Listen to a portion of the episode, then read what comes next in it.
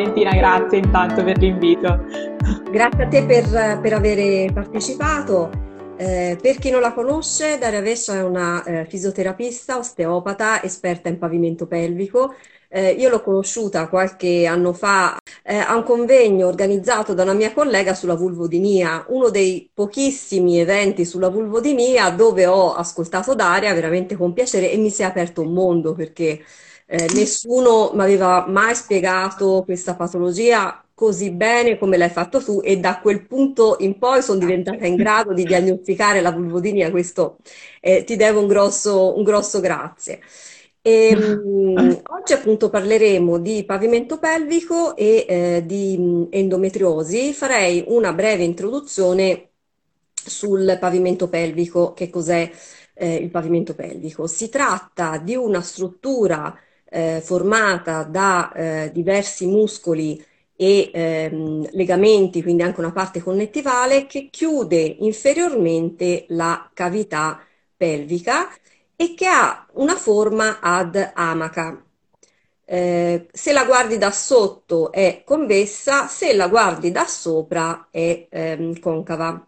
Perché nei disegni anatomici spesso sembra una cosa piatta, in realtà è una struttura proprio tridimensionale ed è una cupola che è speculare rispetto al eh, diaframma respiratorio, quindi quello che tutti conosciamo e che separa la, eh, il torace eh, dal, dall'addome. Eh, oggi riflettevo su questo nome pavimento pelvico e mi veniva in mente che effettivamente è un pavimento importante perché regge tante cose sopra, eh, quindi il contenuto pelvico e quindi anche il contenuto ehm, addominale eh, e ehm, fa parte, diciamo, del, eh, del nostro organismo con una funzione di cui noi magari non ci rendiamo bene conto, ma che è importantissima. Quindi immaginiamo di essere una casa e questa casa, per quanto possa essere bella e confortevole, se ha un pavimento eh, scomodo perché non c'è, perché mancano delle piastrelle, perché è troppo morbido, noi in quella casa non ci abiteremo eh, bene e quella casa è il nostro corpo e quindi abitarci bene, la, la base è appunto avere un pavimento pelvico in, in salute. Eh, in gergo medico viene chiamato anche diaframma urogenitale o diaframma pelvico, eh, per cui mh, secondo me anche questo è un nome molto azzeccato perché eh, è praticamente, come dicevo, speculare al diaframma respiratorio ed è, eh, e lavora un po' anche in concerto con questo perché ehm, ha dei movimenti che sono eh, dipendenti anche dalla nostra respirazione, anche se noi non ehm, non ce ne rendiamo conto, eh, è connesso a, de- a delle, delle, aperture, come noi sappiamo, nella eh, persona eh, assegnata al sesso femminile alla nascita, c'è il passaggio eh, dell'uretra, della vagina e del retto ed è quindi connesso con eh, delle funzioni importanti, quindi la menzione, la defecazione, ehm, il rapporto sessuale, il eh, il parto. E quando un pavimento pelvico non funziona eh, bene ci possono essere tutta una serie di eh, patologie che vanno appunto dalla incontinenza urinaria, eh, le cistiti abatteriche postcoitali, il prolasso del retto, le emorroidi, i ragadi anali, varie, eh, tantissime condizioni appunto di tipo, ehm, di tipo eh, ginecologico. fare una semplice visita ginecologica non, ehm, solitamente non ci dice molto della salute del pavimento pelvico perché eh, va fatta una valutazione specifica con un professionista formato che a volte può essere anche un medico, però più spesso è una eh, fisioterapista o un fisioterapista eh, o eh, un'ostetrica o un ostetrico. Quindi abituiamoci a pensare che eh, sì, ok, ho fatto una visita ginecologica, andava tutto bene, la cosa appunto non, um, non, finisce, eh, non finisce, qui, eh, perché appunto noi da ginecologi possiamo avere un'idea abbastanza vaga se quel pavimento pelvico ha una eh, tensione che non ci dovrebbe essere o eh, se al contrario sembra troppo molle, si entra troppo facilmente o, o c'è una eh, vagina beante, addirittura quindi una vagina aperta, ma è una valutazione, come dicevo prima, di una struttura tridimensionale eh, fatta dal, dallo specialista incaricato, appunto dal fisioterapista o fisioterapista del pavimento pelvico, eh, che ci dice com'è la salute del nostro pavimento pelvico ed è una visita che andrebbe fatta in tutte le donne, sia quelle che hanno partorito che quelle che non hanno eh, partorito. Um, per cui appunto ti chiederei di raccontarci intanto uh, come funziona una prima visita, una prima valutazione del pavimento pelvico. Certo, allora diciamo che è molto simile a come poi viene effettuata la visita ginecologica, no? Perché ovviamente andiamo a palpare poi le strutture interne, ma mi riallaccio volentierissimo al discorso che avevi fatto prima quando hai spiegato il pavimento pelvico, perché effettivamente la sua coordinazione, la sua armonia col diaframma respiratorio, quindi con il primum movens del nostro corpo, no? Che se non esiste quello in realtà non c'è movimento da nessuna parte, diventa fondamentale tale per cui anche durante proprio la valutazione fisioterapica di solito si chiedono sia colpi di tosse che provare a stringere o a rilassare il pavimento pelvico anche in coordinazione proprio con la respirazione, perché come dicevi appunto giustamente te, noi non ce ne rendiamo conto, ma questo pavimento pelvico, poverino, lavora tutto il giorno, così esattamente come lavora il diaframma, perché appunto nelle, nella parte fisiologica, quindi quando c'è la salute del pavimento pelvico, non c'è ipotono, non c'è ipertono, ovviamente eh, vanno coordinati, quindi così come il diaframma respiratorio si abbassa e si alza, così il pavimento pelvico fa lo stesso. Ed è importante eh, capire che contrariamente a quello che si pensa, nel momento in cui io vado a inspirare, quindi prendo aria, al diaframma respiratorio succede appunto di rilasciarsi, quindi di scendere verso il basso in modo tale, no, come una fisarmonica, rendere spazio ai polmoni di riempirsi d'aria grazie a rilassarsi. E come in tutte le forme di allenamento, la contrazione avviene in un momento di espirazione. Chi di voi va in palestra sa che il personal trainer vi dirà sempre nel momento dello, spor- dello sforzo si butta fuori l'aria e, ed è così che funzioniamo ed è così che funziona anche il pavimento pelvico. Infatti, nelle prime valutazioni, quando c'è una difficoltà nel capire come contrarre e come rilasciare, andiamo proprio a chiedere aiuto al, al nostro diaframma in modo tale da eh, appunto cercare di far coordinare i due sistemi che dovrebbero coordinarsi da solo, però ovviamente quando ci sono delle disfunzioni è chiaro che questo viene un pochino meno. E infatti non è scontato che durante la fisioterapia ogni tanto si canti,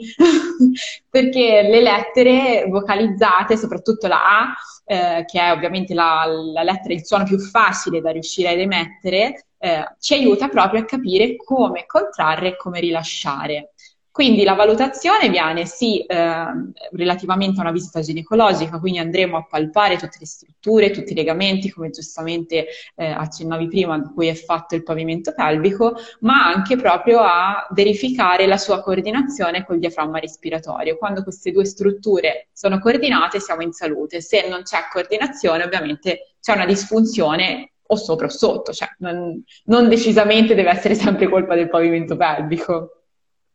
Bene, Questo bene. è un po' quello che si fa in valutazione. Bene.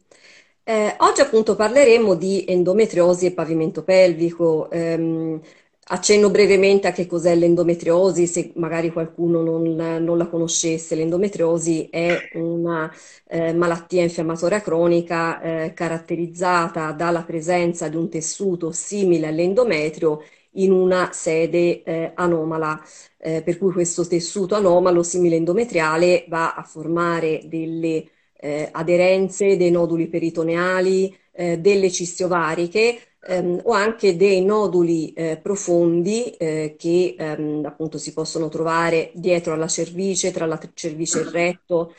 ma anche in altre zone appunto del eh, del pavimento pelvico, eh, andando a interessare addirittura in alcuni casi anche la componente eh, nervosa, quindi andando a interessare anche eh, i nervi e quindi questi, questi noduli profondi sono eh, responsabili di eh, sintomatologia dolorosa. I sintomi che la donna avverte eh, sono un dolore che inizia come un dolore ciclico mestruale dall'adolescenza, ma che poi nel tempo, essendoci un ritardo diagnostico fino a 8-10 anni, eh, si eh, cronicizza, la condizione cronicizza e quindi eh, dolore pelvico cronico, dolore ai rapporti, dolore alla minzione, dolore alla eh, defecazione. E quindi appunto raccontaci come mai è così importante fare una valutazione del pavimento pelvico eh, per le persone affette da endometriosi?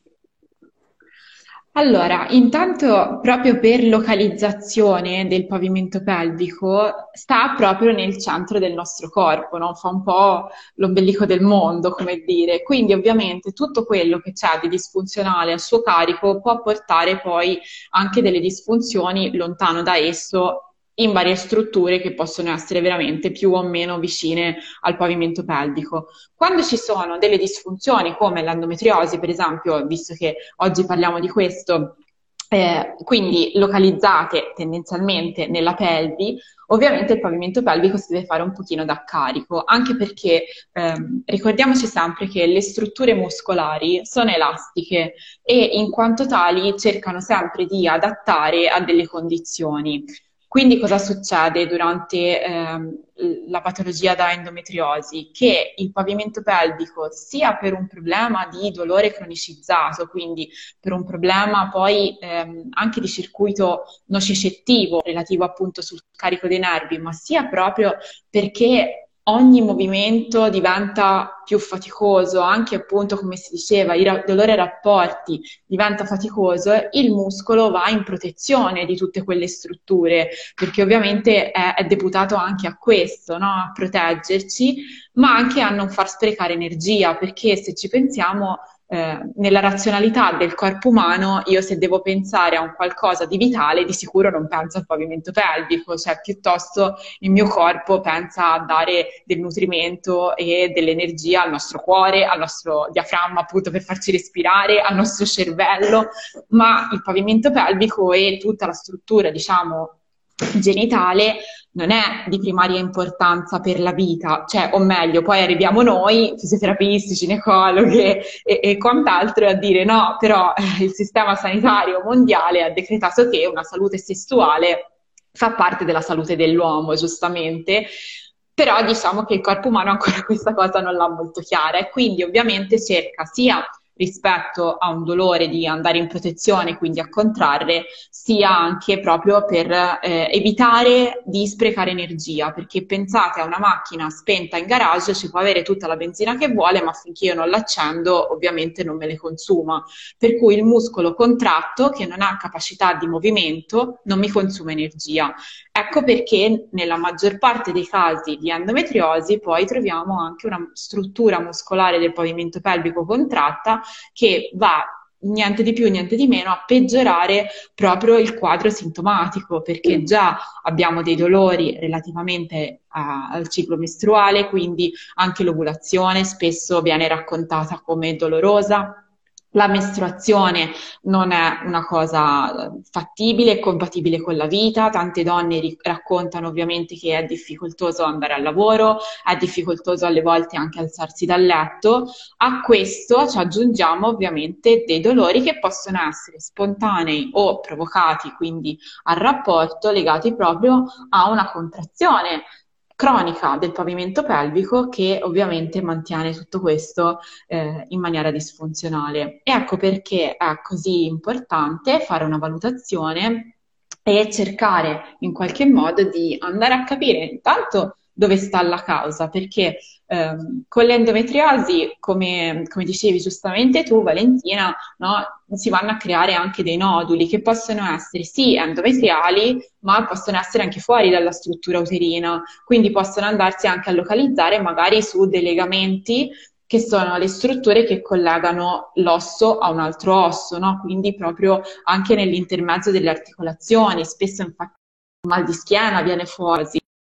Eh, quindi andare a valutare anche quelle che sono le strutture che sono esterne all'utero che danno una congestione del sistema e quindi maggior dolore, sicuramente ci aiuta. E questo è eh, praticamente il principio base della riabilitazione del pavimento pelvico, per cui noi andiamo proprio ad allentare le strutture in modo tale che il dolore venga meno. E ovviamente anche con le manipolazioni, quindi ci viene in soccorso qui l'osteopatia più di tutte, si va a cercare di dare quegli stimoli al corpo affinché esso sia in grado di riorganizzarsi internamente e cercare di eh, riappunto modificare tutto l'assetto in modo tale da generare sia meno dolore che comunque una compatibilità con la vita sicuramente più accettabile.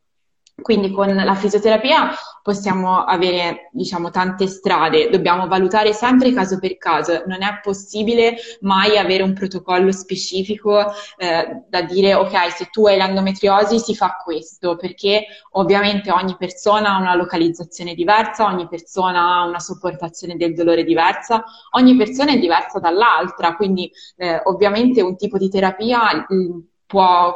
cura- curare non è vero, può aiutare a far passare i sintomi a una persona, invece magari fare come acqua fresca per un'altra. Perché infatti c'è da dire questa cosa che è fondamentale, che ovviamente l'endometriosi è una patologia che va diagnosticata dal ginecologo e questo nessuno se lo toglie. Una volta che è diagnosticata, quando si va a fare un pochino di riabilitazione del pavimento pelvico, non vi aspettate che si, con la riabilitazione si riesca a curare l'endometriosi. Noi aiutiamo la persona a star meglio e a convivere. Per cui la fisioterapia, la riabilitazione, l'osteopatia è tutta di sostegno, è tutta ovviamente di accompagnamento affinché il corpo riesca a rispondere in maniera molto più adeguata, molto più eh, facilitata a tutta la terapia che viene data da, dai nostri colleghi ginecologi. Eh, sì, no, questo, questo sì è molto, è molto importante perché poi eh, si sommano diverse cause di dolore, nel senso che eh, i noduli profondi, soprattutto quelli dietro alla cervice uterina, eh, sono quelli maggiormente responsabili di dolore anche perché durante il rapporto penetrativo è proprio quello il punto in cui si va a pigiare perché l'utero, la cervice eh, sono degli organi eh, mobili la vagina è molto elastica e quindi durante il rapporto le sue dimensioni cambiano notevolmente. Se c'è qualcosa che la tiene fissa, questo è causa di dolore, quindi in gergo parliamo di dispareunia profonda, cioè dolore alla penetrazione profonda, però spesso le persone non sanno distinguerlo bene rispetto al dolore eh, superficiale, quindi di tipo muscolare, per cui eh, in, il corpo impara una cosa tra virgolette sbagliata, nel senso che sapendo che la penetrazione ehm, con un pene o con un toy, eccetera, può essere dolorosa, anche la parte esterna eh, del, um, del, canale vaginale si contrae perché appunto c'è questo muscolo che appunto il muscolo elevatore dell'ano che ha questi eh, fasci che circondano appunto la vagina, per cui si sommano due cause di dolore, quindi ci sarà una disparonia profonda, quindi un dolore alla penetrazione profonda nel punto in cui ci sono noduli e aderenze, eh, ma si crea un'aspettativa del dolore che di per sé fa contrarre la persona. Come dici te, il muscolo ha come una sua reazione di difesa e quindi c'è anche un dolore eh, superficiale, che noi chiamiamo superficiale, ma in realtà anche quello è profondo perché è difficile che la persona riesca a distinguerli eh, correttamente, cioè noi andando lì con il dito, cioè come ginecologo, come fisioterapista, andando a premere, eh, sapremo fare una mappatura più precisa, quindi anche un dolore eh, esterno eh, vulvare legato alla eh, contrattura muscolare. E questa è una cosa su cui si può lavorare molto in, ehm, in fisioterapia, oltre a degli accorgimenti anche da un punto di vista eh, sessologico di cui abbiamo parlato in una precedente diretta con la dottoressa Erika di Sex Education Italia eh, e quindi il fatto di prendersi il proprio tempo, utilizzare del eh, lubrificante, pensare alla sessualità non solo come qualcosa di legato all'atto penetrativo, ma un qualcosa che coinvolga tutto il corpo. Siamo poco abituati, sono poco abituati anche eh, i compagni, parlando appunto di una relazione eterosessuale, ehm, e, quindi ehm, diventa anche un po' rieducarsi a un eh, a un rapporto che non sia solo penetrazione, appunto parlando di una, eh, di una relazione appunto eterosessuale. Ehm, al, il problema appunto è che alla lunga tutta questa eh, tensione eh, che ehm, evocata dal dolore ed evocata dalla contrazione stessa, quindi il dolore crea la contrattura, la contrattura crea dolore, si crea un circolo vizioso che in alcune persone con endometriosi, e non sono poche, eh, porta allo sviluppo di eh, vulvodinia. Di vulvodinia in questi giorni esatto. se ne è parlato molto perché c'è stata la proposta. Alla, la proposta alla Camera della, della, della presentazione, insomma, della eh, la, la, possibilità di avere una legge specifica, un riconoscimento eh, e che appunto i medici finalmente siano formati su, eh, su questo. Io ho avuto la fortuna di ascoltarti, quindi io so fare una diagnosi di vulvodinia, eh, però eh, tanti miei colleghi purtroppo no. Tanti miei colleghi purtroppo no e, e ci sono delle persone che ehm, guardano i social, guardano i social perché magari eh, conoscono la Giorgia Soleri, la eh, modella, mm. ehm, o altre persone che parlano di questa patologia, si riconoscono nei sintomi, vanno dal ginecologo e gli dicono, signor ginecologo, ma io ho la vulvodinia? Il ginecologo le guarda e dice no. Poi vengono da me, mi raccontano i sintomi che sono quelli tipici, e gli dico sì, certo, e poi le invio a un percorso specifico perché ehm, ne parlavamo anche eh, con Gaia di Hail Community, non so se le segue anche loro mm-hmm. che parlano di dolore cronico e di, e di vulvodinia. Eh, la, la vulvodinia è una situazione che anatomicamente è il ginecologo il primo che la vede, però in realtà il ginecologo non ne sa niente e non è quello che fa la terapia. Perché poi una volta che io, ginecologo, sono in grado, speriamo una, di migliorare, insomma, quando, quando, ci sarà un riconoscimento, ci saranno più corsi, insomma, una volta che io ginecologo faccio diagnosi, non, non la curo io, perché la devo mm. indirizzare a una fisioterapia pelvica e la indirizzo a un neurofisiopatologo che valuterà se c'è appunto la famosa neuropatia del pudendo, ehm, comincerà le terapie farmacologiche, perché su questo noi non siamo, non siamo formati, sono delle terapie che noi non, non conosciamo. E quindi vorrei che ci parlassi in due parole della vulvodinia, di come fare la diagnosi e di qual è il percorso dal punto di vista della fisioterapia del pavimento pelvico. Ok, allora intanto c'è da dire che qualche ginecologo adesso comincia proprio anche a dare la terapia, nel senso che finalmente si sta cominciando un pochino a sbloccare questa cosa e quindi anche con i farmaci eh, un po' più complicati no? per tutti noi, sia da pazienti per accettarli che da professionisti del settore per consigliarli, ci si comincia ad avere un pochino più dimestichezza e quindi diciamo che da Milano sono arrivate le prime direttive sul tipo di, di terapie da cominciare a dare, ecco, quindi fra un pochino si arriva tutti anche a questo. Poi la vulvodinia viene classificata appunto nel,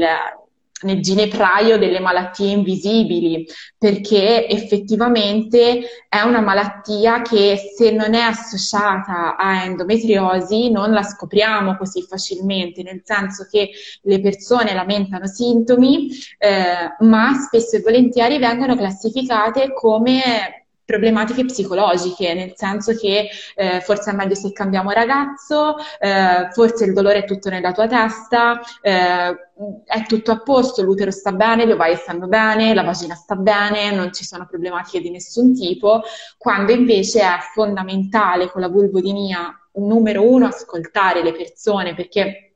le pazienti, se sappiamo fare le domande giuste, ce lo dicono qual è il loro problema e lo sanno, nel senso, tanto ormai va bene, i social, come giustamente hai detto anche te, parlano e, e quindi ormai eh, è conosciuta, io dico per fortuna, è dieci anni che ci sto lottando su eh, parlarne di questa cosa, eh, però allo stesso tempo è anche una diagnosi, tra virgolette, semplice, nel senso che una volta che ho ascoltato la paziente, ho capito se ci sono delle storie pregresse, cistiti, candidosi, problematiche di HPV, endometriosi associata, che appunto è una eh, concomitante molto molto mh, frequente, io poi vado a fare semplicemente un test con cotton fioc, nel senso che prendo un cotton fioc, ci sono dei punti specifici che appunto vengono chiamati trigger points, in cui ovviamente la paziente sente molto più dolore, ma io ho portato eh, la mia amica vagina ok? E eh, praticamente la paziente sente dolore qua, subito all'introito, nel punto che viene chiamato forchetta sostanzialmente, ok? Quindi se io vado a inserire un dito e a spingere leggermente verso il basso, la paziente avvertirà già del dolore ed è lì che la muscolatura comincia a essere contratta se io bypasso l'introito, quindi se vado oltre la parte vulvare, appunto, io non ho più ipertono in una problematica di vulvodinia. Qua in fondo le pazienti, una volta che io ho superato il punto critico, non hanno più dolore, hanno proprio dolore sulla parte vestibolare, sulla parte vulvare, proprio all'introito del canale, no? E ehm, questa è una, una diagnosi differenziale che non è difficile da fare, eh, però bisogna ovviamente associarla a altre cose, quindi a capire effettivamente qual è stato il vissuto della paziente, perché se io va, faccio semplicemente una diagnosi così e vedo eh, che c'è un pochino di pertono, può essere legata a un sacco di questioni, non per forza deve essere una vulvodinia, ovviamente, e, e mi auguro per tutte che non sia sempre vulvodinia. Però la vulvodinia ha appunto una ehm, classificazione importante sia sulla localizzazione che proprio sul tipo di dolore che viene, viene, evocato. Quindi solitamente parlano di spilli, solitamente si parla di bruciore e ehm, è una localizzazione appunto vulvare e vestibolare, quindi nella profondità della vagina non abbiamo più dolore, a meno che ovviamente non sia concomitante con un'endometriosi, quindi magari troveremo dei legamenti più in tensione o comunque anche sulla penetrazione profonda le pazienti eh, ci diranno di sentire dolore e eh, soprattutto può essere spontanea, quindi io posso sentire dolore anche non facendo niente, anche stando seduta, anche camminando, o può essere soltanto una, una, un dolore di tipo provocato, quindi alla penetrazione, che sia appunto, come dicevi giustamente te, del pene, di un toys, anche di un dito, quindi non importa qualcosa di particolarmente grande. E viene classificata nelle patologie neuropatiche, quindi in pratica quello che avviene è una mh, dispercezione dal punto di vista della parte sensitiva del nervo pudendo, quindi è appunto una patologia che fa parte di tutte le neuropatie del pudendo però solo sulla sua componente sensitiva, perché il nervo pudendo ovviamente è fatto sia da una parte motoria, che è quella che ci permette di controllare il nostro pavimento pelvico, quindi saperlo stringere, saperlo rilassare, una componente motoria anche autonoma, perché ovviamente innerva utero, vescica, retto, ehm, e una componente appunto sensitiva, che è quella che viene intaccata. Quello che spiego sempre ai miei pazienti è di immaginarsi, tanto tutte eh, avremmo infilato una torta nel forno e tutte ci saremmo bruciate una mano una volta tanto nella vita, di immaginarsi di avere una bruciatura da forno e il nostro compagno, la nostra compagna viene e ci fa una carezza, la carezza di per sé non è uno stimolo nocicettivo, non è che mi ha tirato un pugno per farmi male, mi voleva fare una carezza, quindi uno stimolo ovviamente piacevole, ma se io lo faccio su una parte lesa e quindi su una parte di nervo che non ha la stessa sensibilità di sempre, la avverto come una problematica, come un bruciore, come un qualcosa di fastidioso. Ecco, quello che succede durante la vulvodinia è questo, viene definita una lesione di tipo funzionale perché come vi ho detto prima e come vi dicono tutti i ginecologi, dal punto di vista anatomico non c'è niente, non succede nulla, non sembra che sia tutto a posto. E invece c'è appunto questa lesione funzionale sul nervo che fa sì che diventi tutto dispercettivo. Quando diventa tutto dispercettivo, ovviamente entra in, com- in, questa componente a circolo vizioso di dolore, dolore, contrattura, contrattura, dolore e a, se io do uno stimolo sempre negativo, è logico che la mia psiche poi associa il rapporto sessuale a un qualcosa di negativo, ma non è un problema che parte dal punto di vista psicologico, poi lo diventa perché ci viene negata la nostra femminilità, ci viene legata, negata la nostra sessualità, alle volte anche la nostra socialità, perché se ascoltiamo i racconti, appunto hai nominato Giorgia Soleri, ma anche eh, la Pelvi per chi la segue su, su, Instagram e seguite un pochino le loro storie, vi dicono che alle volte non riescono ad andare al lavoro per questi dolori allucinanti, non riescono ad alzarsi dal letto per problematiche di dolore e quindi in realtà poi diventa veramente eh, inibente e, e disabilitante per tutte le cose quotidiane che vorremmo fare e ecco che sono i dolori, eh, diciamo, secondo me peggiori perché eh, non ci fanno sentire una persona, ecco, ci, ci lavorano ci logorano da quel punto di vista e per cui poi sembra che siamo tutte pazze perché eh, andiamo a dare un, non, non, riusciamo a dare un nome a un dolore perché non si riesce a capire perché dal punto di vista anatomico in realtà la vulvodinia a meno che appunto, come dicevo prima, non sia associata a problematiche di endometriosi, non dà segni particolari. E quindi quando fa, mi mettono la sonda per farvi un'ecografia transvaginale no, non si vede niente. E quindi è un po' questa la problematica della vulvodinia per cui viene definita una malattia invisibile, ma ha sempre una causa organica. Io quello per cui lotterò, penso, fino a che mi fanno parlare, è che in dieci anni che vedo vulvodiniche ne ho vista una sola che aveva un disturbo bipolare, era border effettivamente in cura psichiatrica, che non aveva avuto un passato organico a cui potevamo poi ricollegare una vulvodinia, ma tutte, se andiamo a indagare, hanno sempre una problematica organica di base, basta alle volte banalmente una cistite che eh, va ad intaccare un substrato che disgraziatamente è già bello abile a proclamare patologia e ecco che si innesca poi tutta la bolla. Di cui, esatto, di cui parlavi. Esatto, esatto. Sì, no, questo sì. sicuramente sono perfettamente d'accordo con tutte le cose che hai detto, quindi una patologia invisibile perché eh, anatomicamente io non vedo niente. A volte in alcuni siti di vulvodinia eh, leggo vulvodinia uguale infiammazione della vulva, in realtà non è così perché l'infiammazione della vulva è la vulvite e dà dei sintomi caratteristici con ehm, arrossamento, ehm, secrezioni vaginali eccessive e a volte appunto la vulvite può essere un, eh, una causa scatenante, soprattutto vulviti da candida, candida ricorrenti e appunto mi ricordo molto bene quando, quando a quel famoso convegno tu dicesti la donna con vulvodinia è quella che arriva e ti mette sul tavolo un pacco alto così di tamponi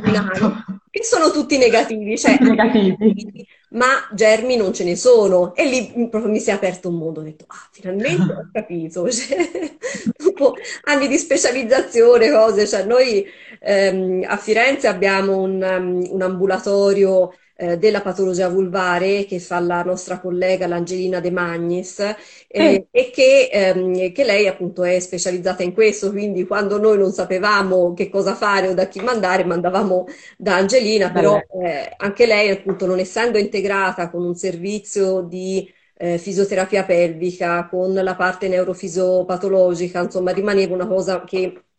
eh, in cui appunto il percorso non, non, andava, tanto, non andava, tanto, a buon fine. Eh, mi capitò di una ragazza eh, che mi disse: Guarda, io sono seguita alla neurologia di Careggi. Dice, wow, c'è un centro eh, del sistema sanitario nazionale dove si occupano di vulvodinia. Io prendo il telefono, li chiamo, ehi, ma voi vi occupate di vulvodinia? Mi rispondono no.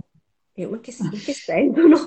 Allora poi ho indagato meglio e questa ragazza era andata eh, da un neurofisiopatologo che è colui da cui invio le pazienti, che è specializzato in questo, e lui lavorava in, in, lavora appunto in concerto con una sua eh, fisioterapista e quindi era un percorso che era partito un po' dal pubblico sulla base di un sintomo urinario, ma che poi era evoluto in altro modo e quindi in questo ambulatorio non si occupano di vulvodinia purtroppo, eh, anche se dovrebbero perché comunque ci sono tutte le competenze per eh, per farlo, eh, quindi avere non solo fare una diagnosi, ma avere un posto dove inviare la paziente che sia un posto al sistema sanitario nazionale, perché eh, come le attiviste eh, hanno sempre detto, eh, tantissime spese di specialisti medicinali, integratori, insomma diventa proprio una situazione difficile da, Ehm, è una patologia per ricchi, dicono così, ne hanno ragione. Ma ci devi nascere ricco perché sì, eh. i soldi che produci tu, perché chiaramente uno non è in grado di andare a lavorare, quindi insomma diventa anche una esatto. questione proprio, come dici te, di disparità sociale. Questa è una cosa terribile, soprattutto in un paese come il nostro che ci ha abituato eh, all'uso di un sistema sanitario nazionale che da altre parti se lo sognano. Eh, e quindi sì. insomma mh, cercare in Toscana di... si sta bene rispetto a esatto, questa cosa di, di, cercare di, di, potenziarlo invece di depotenziarlo come succede sempre con la pandemia si doveva andare a migliorare perché ci dovevano essere più investimenti, non è stato così, comunque ma su questo ne potremo parlare per ore. Beh, per, ultima, per ultima cosa volevo rispondere alla persona che mi ha chiesto della risonanza e mi diceva, ma serve fare una risonanza per vedere la localizzazione di noduli di endometriosi prima di fare una fisioterapia del pavimento pelvico? Eh, la chiedo a te e poi ti dico io che cosa ne penso. Allora, dal punto di vista, diciamo, fisioterapico o meglio, più osteopatico, diciamo che la risonanza ci aiuta a capire se quello che sentiamo come tensione è effettivamente il luogo dove eh, l'endometriosi è più presente. Mm, diciamo che è più ai fini diagnostici se c'è da fare, secondo me, un intervento chirurgico o se dobbiamo agire con un farmaco piuttosto che un altro, ma a livello di fisioterapia in realtà non cambia niente, cioè, eh, a parte un po' di conoscenza nostra per capire appunto se effettivamente le tensioni sono correlabili a quello, eh, però no, cioè, si può fare comunque un percorso anche senza risonanza per quanto mi riguarda. Bene, io sono perfettamente d'accordo con te, anche perché ricordiamo Ottimo. che la risonanza è un esame... E non ci siamo messi d'accordo prima. non ci siamo d'accordo prima. La risonanza è un esame ehm, costoso, è lungo prendere l'appuntamento, quindi se ti danno l'appuntamento per la risonanza tra sei mesi, che fai? Nel frattempo non ti curi, quindi ehm, è, è, veramente eh, utile fare una valutazione del pavimento pelvico, fare quindi poi un percorso eh, personalizzato a seconda dei sintomi di quella paziente e eh, di quelle che sono le sue, ehm, suoi, le sue criticità. Eh, ricordiamo anche che eh, ci possono essere nel pavimento pelvico delle zone di ipertono e delle zone di ipotono, quindi è veramente tutto molto complesso. Quindi una donna può avere eh, un pavimento pelvico che ehm, magari posteriormente è un, iper- è un, ipertono, anteriormente è un ipotono e quindi eh, lavorare su questo e non basta dire eh, il, famoso, il, famoso, esercizio di Kegel, stringi e rilasci e poi lasciamo perdere tutte, tutte quelle, tutti quegli strumenti più o meno ameni per la, per la ginnastica del pavimento pelvico tra le palline, eh, le sfere di giada o di altre eh, pietre semipreziose che guarda, insomma, una volta una signora mi ha detto metto l'ovetto di giada, ascolta l'ovetto di giada, dai. Cioè, no, magari in certe situazioni possono anche essere utili, però diciamo che appunto va valutato sempre volta per volta e io più che mai sul pavimento pelvico sconsiglio internet e il fai da te.